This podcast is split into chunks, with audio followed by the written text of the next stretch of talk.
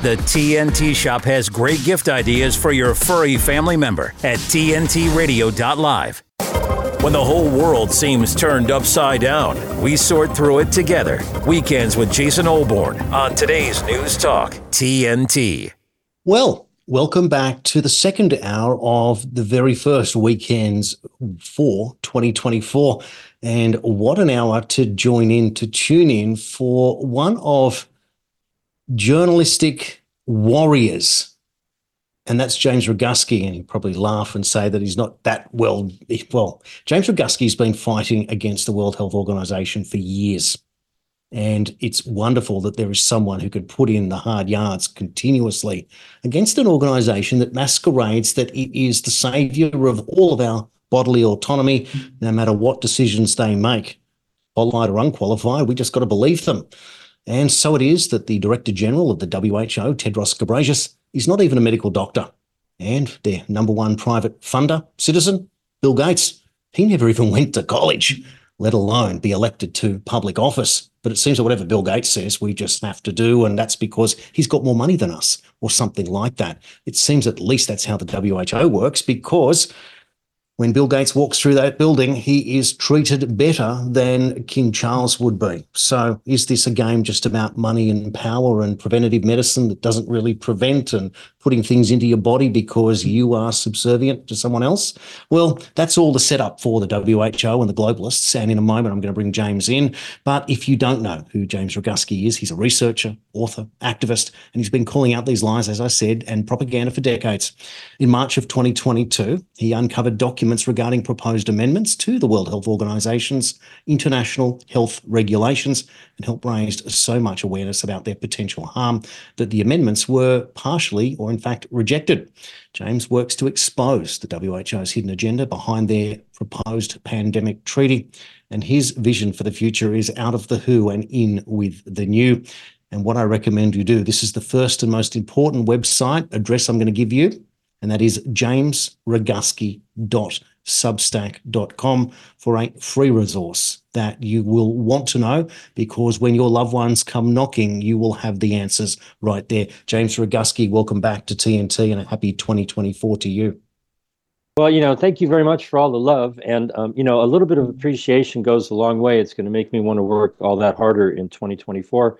I think I come bearing good news, because things are not going all that well for the WHO. And I'm going to go a little bit off script, not that we have it scripted, but the news report about the BRICS nations expanding, I have been saying for quite some time that I will not be the least bit surprised if I'm watching TNT, radio live at some point, and I hear that they've announced the creation of the BHO. I think it's right around the corner. Now, I have no evidence of that. This is just me, going off onto speculation island. But when you realize how poorly the WHO is treating its member nations in these negotiations that have been going on for a couple of years, if I was one of the delegates for many of these nations who were proposing text to be put into the negotiating documents and having it rejected by the bureaucracy, while hearing the bureaucracy say that this is all a member nation-led negotiation, I'm a pretty calm, cool, and collected, easygoing guy, but I would have walked out a long time ago, because what they're doing is not what they pretend to be doing. This is the big part, and this is what we've watched on all throughout this COVID era, is that we're told one thing and the reality is something completely different. And that narrative has to come from above. And do you think, James, that the WHO is front and center and the apex of everything that we've seen here? Are they the ones really pulling the strings in all of this?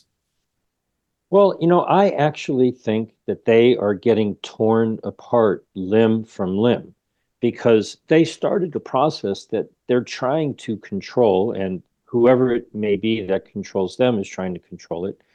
But what you're witnessing with that news story about the BRICS nations, the power has shifted over the last number of decades. And what we're dealing with in these negotiations with the WHO I think is a reflection of the shift in power in the entire world. And so if I may, I'd like to just give a background as to what is being negotiated in the WHO. And it's, as you said earlier, it's not what has been said, and it's not what the vast majority of people think. You got to go all the way back to 2020. And I'm not going to get into, you know, what COVID was or wasn't. You know, that's a whole nother many discussions. But at the end of 2020, the vast majority of people had fallen for the story that, oh, if we can just get enough of these jabs into, you know, 2, 3, 4, 5, 6, 7 jabs into everybody in the world, everything's going to be wonderful.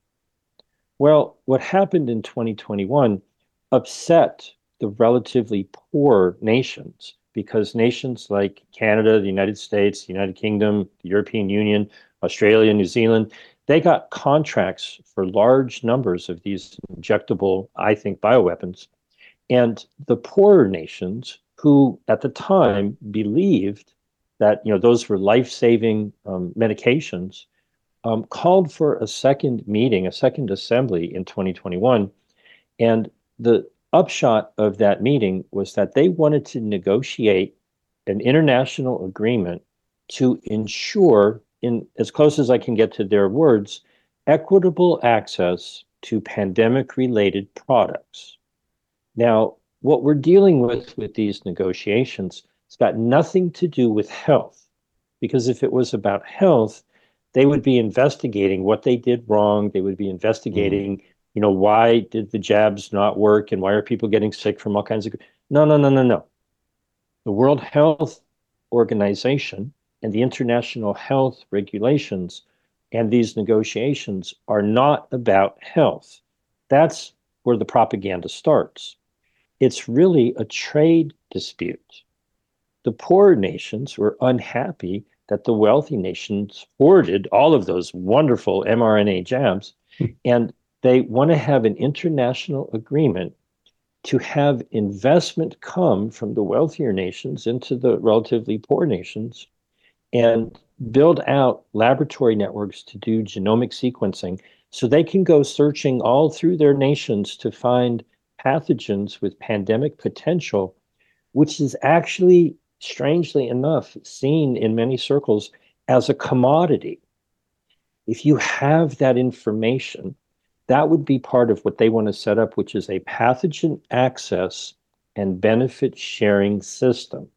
If you look at what they're doing, not as a health system, but as a pandemic profiteering mechanism, if they find a scary new pathogen and they sequence the genome and hand it over to the WHO and the various pharmaceutical companies, they want benefits in return. They want intellectual property. They want investment in manufacturing plants so that they can make their own biological weapons and profit from that resource that they may, you know, find some pathogen in their nation. And so if you wanted to stop the next pandemic, you would have a whole bunch of doctors talking about the best way to share information about how to treat people when they've got some new and, you know, confusing ailment. If you wanted to make the pandemic more likely to happen, you'd go out and seek more pathogens, bring them into your laboratory, try to do gain of function on them, and you know, make jabs that don't work. And so, you know, what's going on here is predicated on an absolutely insane assumption. The nations are arguing over who's going to get the money to make more jabs that harm people. Yes. And that's not what they're discussing. What they're arguing about is intellectual property and financial investments and, you know, who's going to get which piece of the pie. And so they're having a difficult time. And the good news with, at the very least, the proposed amendments to the International Health Regulations is back in October, they had a meeting, and the co-chair of the working group for these amendments said very clearly that they are not going to meet their deadline. Now, their deadline is about 3 weeks from today, It's January 27th, 2024. If they fail to submit a package of amendments in alignment with Article 55, which says they have to submit it 4 months before their May assembly. The May assembly starts on May 27th, so January 27th is 4 months in advance of that. They don't get to make any changes this year. And that's, quite frankly, wonderful news. And, you know, thank you for having me on to be able to, you know, share this with you and your viewers. But even the alternative media is asleep at the wheel with this. And so I encourage everybody, take this information and spread it as far and wide as you can. It's actually wonderful news. They're on the cusp of failing. And I think what they've done with this whole dynamic is create a rift in the WHO. I would not be surprised at all to see the creation of a BHO somewhere in the future. And if the BRICS nations offer the other nations a better deal, you know, what is it exactly that the WHO offers anybody? Do you want more jabs? Are they really helping nations with their health problems? You know, in developed nations, you know, heart disease and cancer and diabetes and all kinds of, you know, long-term problems. In some developing nations, you know, malaria and tuberculosis. They want to spend 10 times as much money as their annual budget on pandemic prevention, which actually, if you look at it, it's just glorified gain of function research. Yeah, indeed. And it's interesting that you bring that up, because at the same time, you're hearing Tedros talk about climate change as a health emergency. And I wonder if that is part of the process, that they can allow them the idea that, oh, if we call climate change, you know, people might die from heat or rain or cold, whatever the climate change is, that that's an excuse, therefore, to maybe call climate change a pandemic of temperature or something as equally as ridiculous. And it just, when you explain it the way that you do, James, you realize just how silly and how fragile really this network is. The fact that they can sit there and argue about money and who gets access to vaccines and, of course, profits in all of it, Bill Gates, 22,000% markups, etc. The one thing you mentioned there was the idea of the search for pathogens. And what bothers me from the outset is that we still don't have consensus on the origins of COVID. We have the FBI saying that it was man-made. We have other organisations saying that it wasn't. And it's very, very clear from those 8 separate non-random mutations, etc., and these cleavage sites, etc., that we know that this thing had to have been manipulated. What bugs me from that point is that the consensus from there is that it accidentally got out. Why do we even bother using the term accidental? Who makes something and then accidentally lets it out? I mean, it's such a lame excuse. It's clear that it was only made for a purpose, and the purpose was, etc. We go back to Agenda 201, and we've got almost a parallel of how things happen with vaccine hesitancy and the fact that it was a coronavirus, It just seems like we're watching a movie within a movie being played out, and of course being taken for fools in all of it. I guess when we move forward from this point, therefore, what is the attitude as to why the WHO is absolutely disinterested in the origins of COVID? Is it as simple as I've said? How can they even be taken seriously at this point if they don't want to go back and audit the past before they go out there and have all these grand ideas for the future? Well, you know, that's a spectacular question. In Canada, the people of Canada, for many months over the past year, brought people in to testify with their National Citizens Inquiry.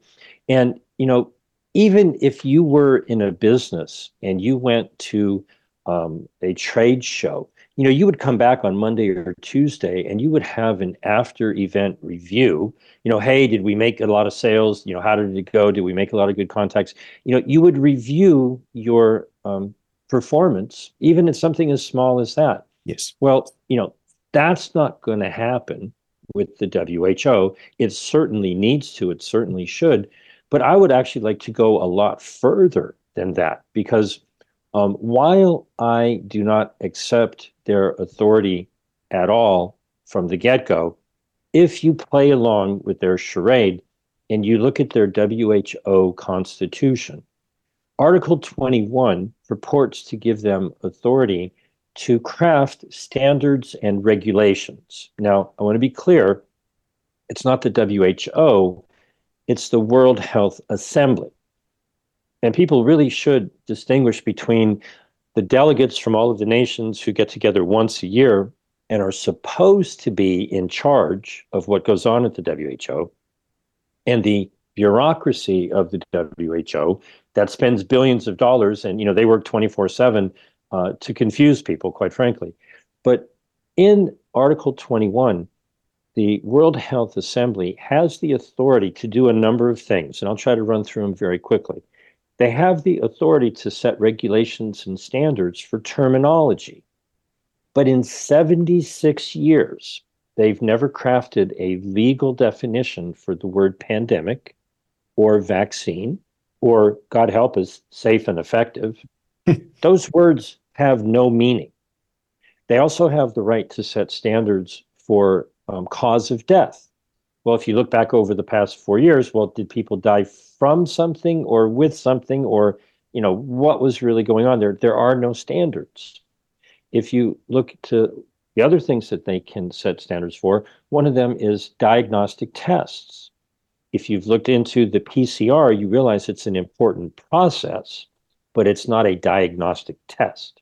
Mm-hmm. They also have the authority to set standards for purity in pharmaceutical and biological products. If you've been paying any attention to all of the garbage that has been found in the injectables, you realize that they've failed miserably there. And last but not least, they have the authority to set standards on advertising and labeling. Well, all of the nations spent billions of dollars claiming that something was a vaccine, even though it didn't stop infection or transmission. And many of the products had blank inserts. So how could anybody possibly make an informed decision? And so my take on it is, the 4 years were made, past 4 years were made far worse because of 76 years of failure on behalf of the World Health Assembly to set some standards. If the things that I just mentioned were not allowed to happen, so much of the fraud and pain and suffering that happened over the last 4 years would not have been possible. You cannot forgive 76 years of failure. They're going to fail again this year for the 77th time. And, I'm an advocate of all nations on the planet leaving the WHO. I'm pretty sure mankind was around for many thousands of years without the World Health Organization, and I think we'll do just fine when they go away. Could not agree with you more. What we're going to do is take a quick break here on TNT, and we'll be back with more with James Roguski after the break. You are watching and listening to Weekends with Jason Olbourne on TNT Today's. You should hear what Charlie Robinson is talking about. I think once we saw the supply chain issues that happened during the COVID debacle, you go, well, that seems bad for the, when you're fighting somebody for toilet paper, but it could be worse, right? It could be the last can of food. So people are starting to reevaluate and reassess their situations and their relationship with supply chains and the like. And I think what that does is it leads you to a place of saying, how can I make myself less dependent on the system? It's kind of hard to know where to start, right? Where would you suggest we even begin with this process? Yeah, it's funny you said that, because someone said to me recently, and it made me laugh, that this is going to be the kind of collapse where the Burger King's still open. And I think that's what's probably lulling people into a false sense of security, in that everything, when we go to the city, kind of appears normal, unless you're in one of those really crazy drug-addled cities. But for most people, I would say, Charlie, it feels normal, but it ain't normal. The world is not normal. It's completely gone off kilter. Charlie Robinson on today's News Talk Radio, TNT. God's truth is enduringly true throughout all the generations. It transcends culture. The church is always going to be an embattled people. If it's swimming with the tide, it's not being the Church of Jesus Christ. Look to the past, learn from the past, because the whole world lies in the power of the evil one. has more than 200 confirmed cases of coronavirus, it's called. The entire state of California ordered to stay at home. That's 40 California has some of the strictest policies leveled against churches. Gavin Newsom's executive order threatens jail time and a $1,000 a day fine. Government stopping people from going to church, Dr. Fauci. When I went into the White House, when I sat in on the task force meetings, was a shocking level of gross incompetence. The mortality rate from the virus was 0.2%, 99.8% survival, rather than the 3 or 4% mortality that the people were saying at the time. The culture and the understanding of the people of Grace Church has always been, not only do you obey government, but you honor government. Thousands of people in the streets, but you can't have church? The hypocrisy of letting people riot helped us all understand one thing. This is not what they say it is. By meeting, we're testifying the government has no jurisdiction here. I was arrested and driven to a maximum security prison. The government has obviously turned up the heat on churches. My daddy. When the churches fall silent, the only religion left is the state. We needed to make a biblical statement because we always put ourselves under the authority of the Word of God. LA County threatened Pastor John MacArthur with jail time and arrest. We were going to be sued. They wanted Grace Church shut down. We wanted to go on the offensive and attack the health order as unconstitutional. This wasn't about health and safety. This was all about control and opposition to religious freedom. As the government gets more corrupt and more corrupt, snitches get rewards. Its totalitarian control has to increase. You have to have a mask on. And as they shut down any attacks against them, this is not about freedom or personal choice. The last thing standing is going to be the church.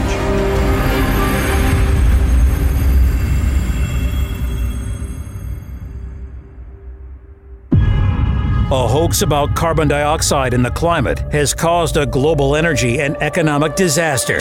Today's News Talk, TNT Radio. Welcome back to Weekends, and we are hoax-free. In fact, we're the other side of the hoax.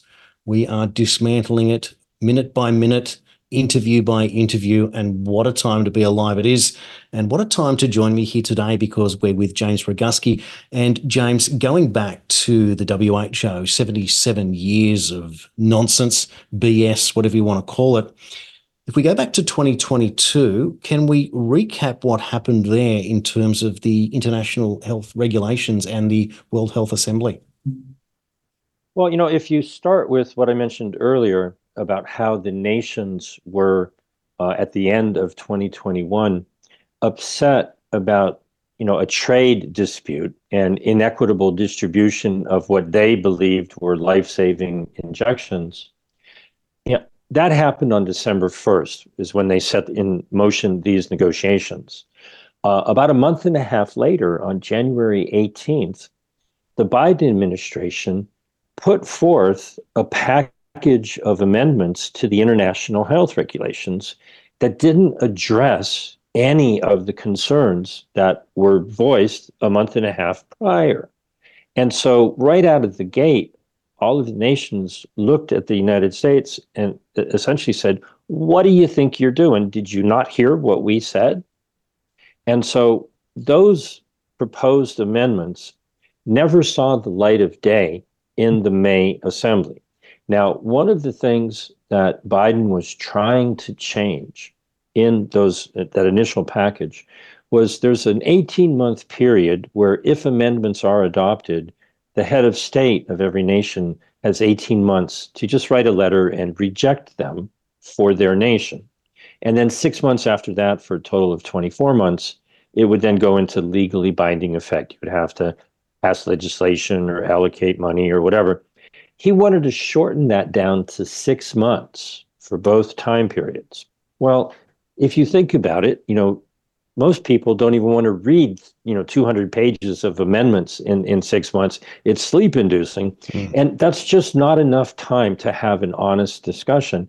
But the reason for it was if such a decision was made at the end of May, 6 months forward from that would still be within the Biden's administration.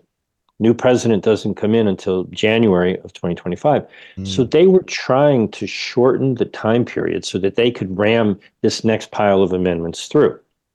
Well, that got kicked to the curb, but the US and the UK and the European Union and a handful of other nations submitted another package of amendments on May 24th, right in the middle of the assembly. Well, that's a clear violation of you got to submit things 4 months in advance if you want to have them considered. A couple of days went by, a lot of backroom negotiations. And then on May 28th, they published a document that is got their lawyers, legal counsel's name on it, saying it's an authentic document. And it said that it was adopted during the 8th session of the World Health Assembly. But there's a little bit of a problem. All of their sessions are recorded. You can watch the 8th session on their website, and they never bothered to vote.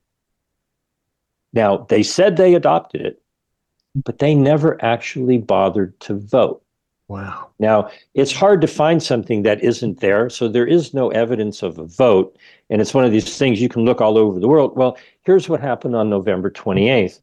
A dozen members of the European Parliament learned about this and wrote a letter to the WHO, to the Director General, to Tedros, and they said, we're looking for evidence that these amendments were properly adopted with the vote, but we can't find any evidence. Would you please send it to us? And they, to my knowledge, have not gotten any response since then. I know a number of media outlets who've, requested information from them, silence, because there's no information to be gotten. And so in the letter that the members of Parliament wrote to Tedros, they said, absent any evidence that you actually voted on these amendments, they're null and void. And so, I've reported on this for quite some time now, and it's astonishing how, this really should be a scandal. I mean, the WHO just blatantly committing voting fraud, saying that amendments were adopted, and there's no record that a vote was ever actually properly held. And so do I trust them as far as I could throw them? Of course not. Okay. And so in October, shifting gears just a little bit with this current package of amendments that they have to submit by January 27th to meet their deadline. I have an hour-long video of the working group members conspiring to violate Article 55 of the International Health Regulations. And yes, I did use the word conspire or conspiracy, but I have the evidence. They have said that, that rule doesn't apply to them. They can just keep negotiating right up to the last minute, and they don't have to give 4 months notice for the whole world to see what is going to be considered. And I don't know if, you're aware, but many years ago, Nancy Pelosi very famously talking about a large piece of legislation that was rolled in at the last minute and, people were asked to vote without having a chance to read it. She said, don't worry, just vote for it. You can read it after we pass it. Well, you can get away with that in Congress because they don't actually have a rule that says there has to be a period of time for everyone to truly consider something. There needs to be a rule like that, but there isn't. But there is such a rule. It's Article 55 in the International Health Regulations. And we, the people, need to hold the World Health Assembly and the WHO to account to follow their own darn rules. And so, if they were honorable people back in October, they would have said, because they announced that they're not going to meet their deadline, they could have and they should have said, sorry, you asked us to get hundreds of, changes in hundreds of countries to agree on something in a relatively short period of time. Sorry, we didn't make it. We'll keep working on it. We'll see you next year. Well, I'll be right here waiting for them in 2025. But if they don't submit a proposal that we can all see by January 27th, then they do not get to make any changes at their May assembly. Now, I want to make everybody clear that I'm not talking about what everybody calls the pandemic treaty. Mm-hmm. That's all. That's a totally separate document, totally separate set of negotiations, totally different rules and time frame. That does not have the 4-month advanced notice. And at the moment, with that particular document, the nations involved are so unhappy with the intergovernmental negotiating body because they've been blocking and ignoring the text that the nations want to have in the negotiating document, that they've told them to go back to the drawing board and do a rewrite, which I hope it doesn't confuse people, but they're likely to present that new version of the agreement at the end of January, beginning of February. That's not the same as the proposal that they have to do for the amendments. But at this point in time, the treaty or agreement is in a complete state of flux. You know, come back in a month and maybe we'll have something to talk about. It's quite incredible, isn't it, to think that you have a plan to take over the world one way or another, mm-hmm. and you can't even get these simple rules down pat. You hide an election or a vote, and Tedros doesn't even bother to respond in all of it. There's so many directions that I want to go here, James, just looking at it. And I want to just circle back briefly to Joe Biden and this 18-month mm-hmm. to cut back to 6 months. Is mm-hmm. there any possible argument at this point to defend that position that he is not part of some globalist plan here to hand over American health sovereignty? What possible reasoning could he have to do this?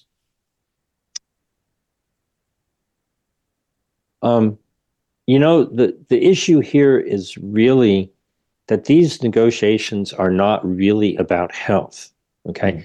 Mm-hmm. If you always take that step back and realize that this is a business deal, mm-hmm. okay? They want to transfer venture capital and billions of dollars to build out the pharmaceutical hospital emergency industrial complex.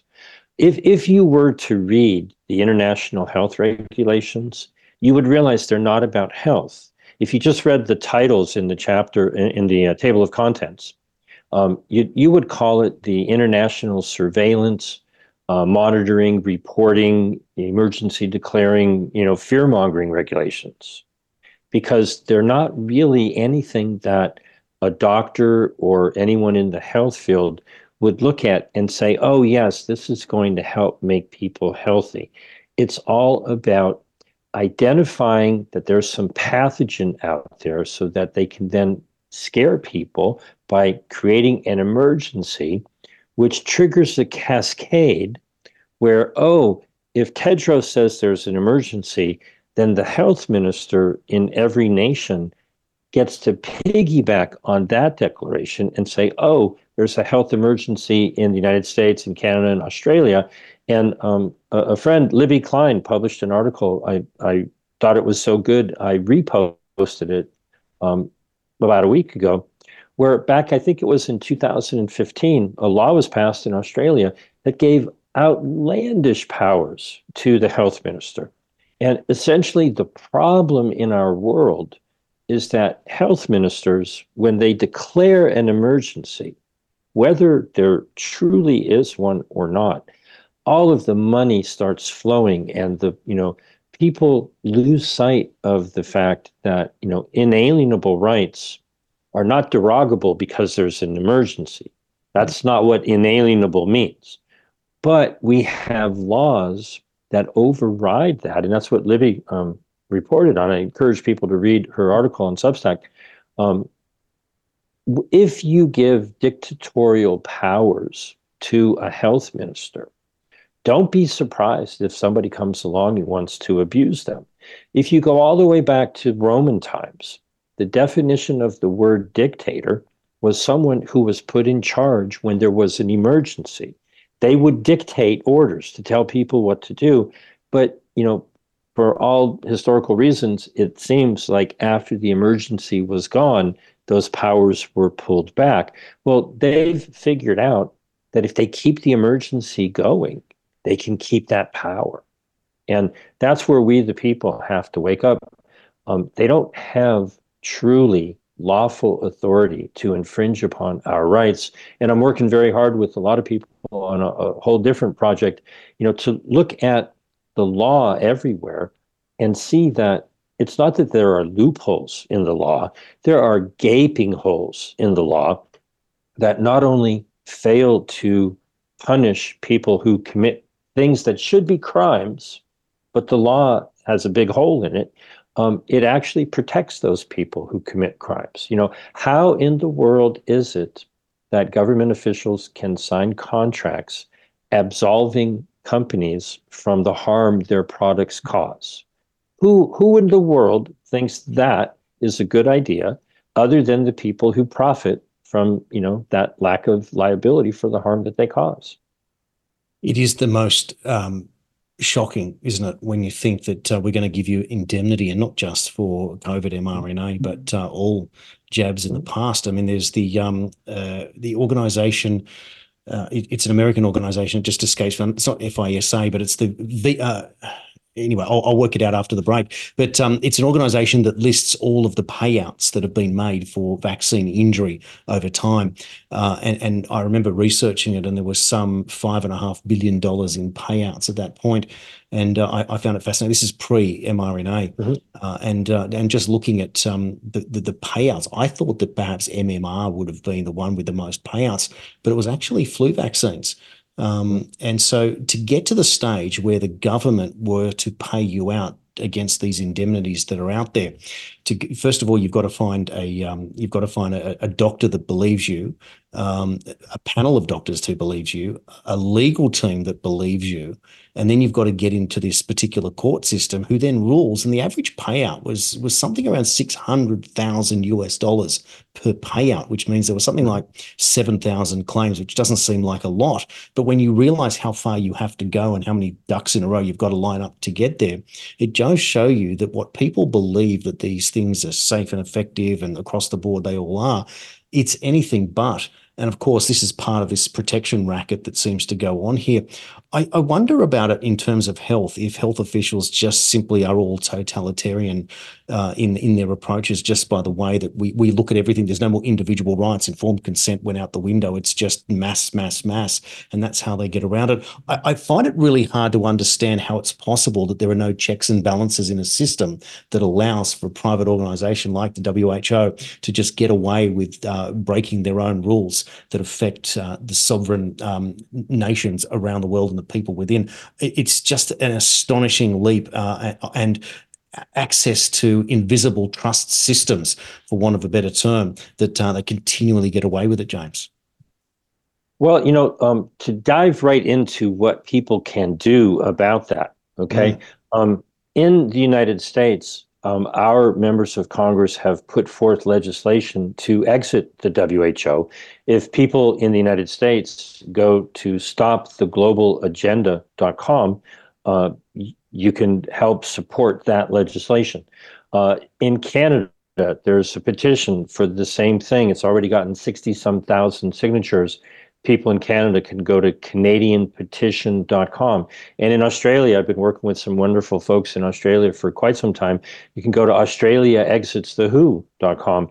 And so there are people around the world. There's many other nations as well, where if you go to ExitTheWho.org, you'll see that there are dozens of groups in countries around the world who are waking up to it. You know, I'll make it really simple. What has the WHO done for you? I was going to say lately, but I'll say ever. Okay. Yeah. What is the benefit? If you look at their financials from 2022, they published it back in April. They spent approximately $3.8 billion. They want $31 billion a year for pandemic preparedness and prevention. Now, you know, think about that. Heart disease and cancer and, you know, diabetes and, you know, things like malaria and, you know, everything else under the sun, relatively a pittance Okay, they spent 30% of their budget on salaries. They had 8,851 employees who earned an average of $120,000 a year. They spent less than half that amount actually on health-related products. What are we doing other than feeding the bureaucratic beast? And what they want to do with these negotiations, especially the thing that they call the treaty, they want to set up a new bureaucracy, a conference of the parties. Bureaucrats from every nation would come together and meet every year and make decisions that basically you would sign a blank check by agreeing to when they propose it in the World Health Assembly. And then year after year after year, they would meet at a conference of the parties.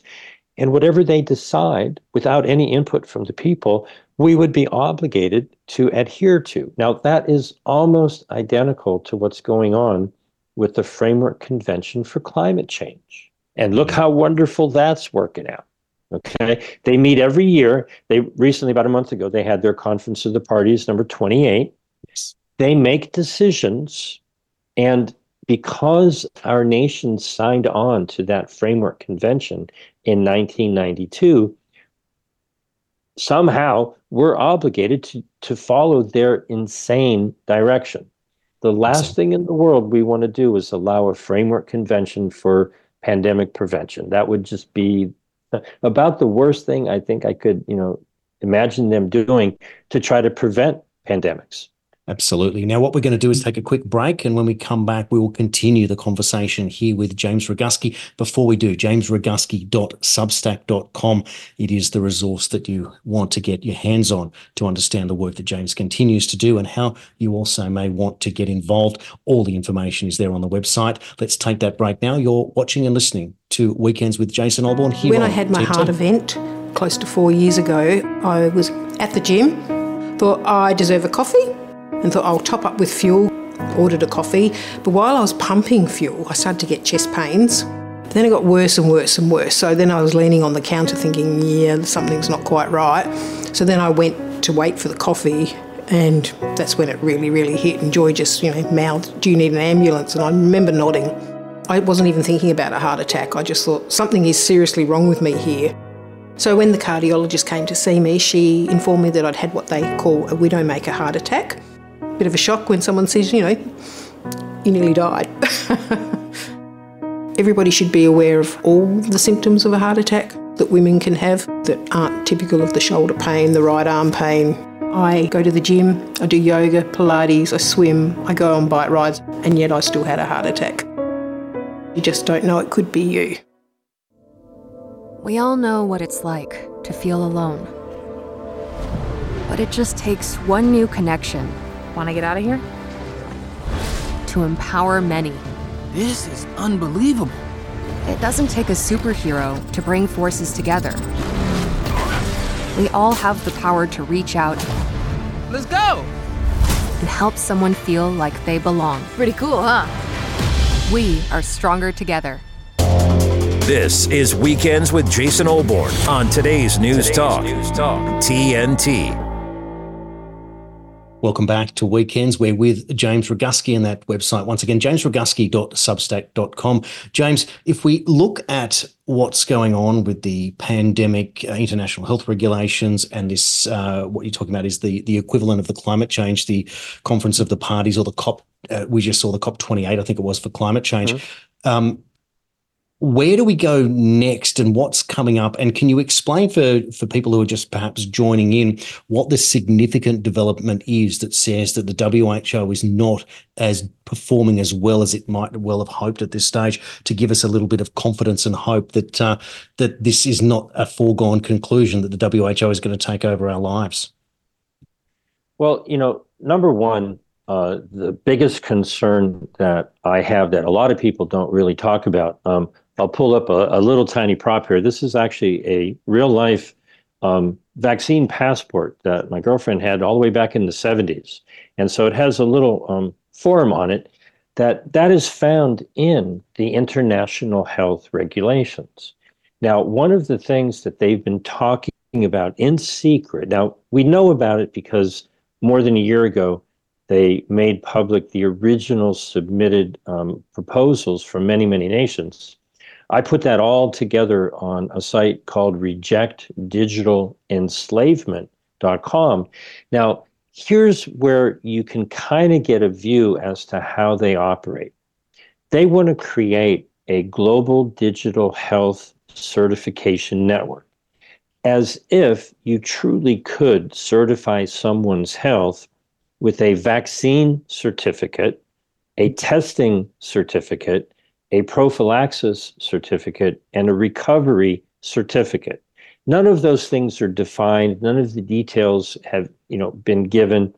They just want that paperwork to get into their system. They want it to be global and all be interoperable with some kind of a QR code that would access your medical records if you ever wanted to travel. And so if you really think about what that is, that's a certification of someone who's compliant. You get all these tests, you get all this paperwork, show us your papers, please, so that you can travel. Well, the problem is with the WHO, they may or may not get their wish to make that legally binding. They're supposedly negotiating this as we speak. But if you do a search for the Global Digital Health Certification Network in the WHO, you see that they're busy building the system. And so the issue that people need to realize is that they want to make all of these things legally binding with amendments to the regulations or a new treaty or agreement, but they're busy doing it anyways. And the problem are your local politicians who play that game. If they don't get to make this digital system legally binding, they'll roll it out as a voluntary, benefit for people to, make it easier for you to travel. Don't fall for the trap. And so this is the problem. They have, billions of dollars. They start projects to do what they want to do, and the negotiations are really the icing on the cake. If they can take this, develop it, and hand it over to your government leaders, and they fall for it, and you allow them to do that on a voluntary basis, it's just a hop, skip, and a jump away from them at some point going, oh, okay, well, now it's mandatory. You're all used to it. This is the problem. The put the frog in the pot of water and turn up the heat kind of thing. People are very, very complacent, and the money behind these projects to build laboratories and build manufacturing plants and build software systems to track and trace everybody are all presented as wonderful advancements, for your health. But then you look at the numbers and you ask yourself, are people getting healthier? Are you getting better health care? Are the solutions that they offer, I have a personal bias. I've never been to a medical doctor since I was 19 years old. I'm 63. You couldn't pay me to take a pharmaceutical drug or get an injection or even take an over-the-counter symptomatic relief pharmaceutical poison, because those things don't make you healthier. They just push off your symptoms and actually make you more ill over time. Now, if you understand that system, you realize that the WHO and in the United States, the FDA and the CDC and all of the American Medical Association, they're all part of that game, and they're glorified salespeople for the pharmaceutical industry. And so what these negotiations are is a venture capital prospectus to get public money by the tens of billions of dollars, whether it's your tax money or debt, from your grandchildren, to funnel into the pharmaceutical industry. Now, in the United States, many people around the world know that we are deeply, deeply in debt, 30-some trillion dollars. Well, if you go back to the 1960s, when they started Medicare and Medicaid, and you look at how much was collected in taxes for healthcare, and how much was spent by the government on Medicare, Medicaid, Obamacare, and all that sort of stuff. If you subtract the money spent from the money brought in, I believe you're going to get really close to our $30 trillion deficit. What the pharmaceutical industry has managed to do is to get public money to be redirected into their profitable businesses. And what we're looking at with these negotiations is the build out of a whole new industry. It's pandemic profiteers. And I first got the clue, you asked me a similar question in the break, I first got the clue in November of 2022 when the Indonesian health minister was talking to the B20, all the business leaders in Bali.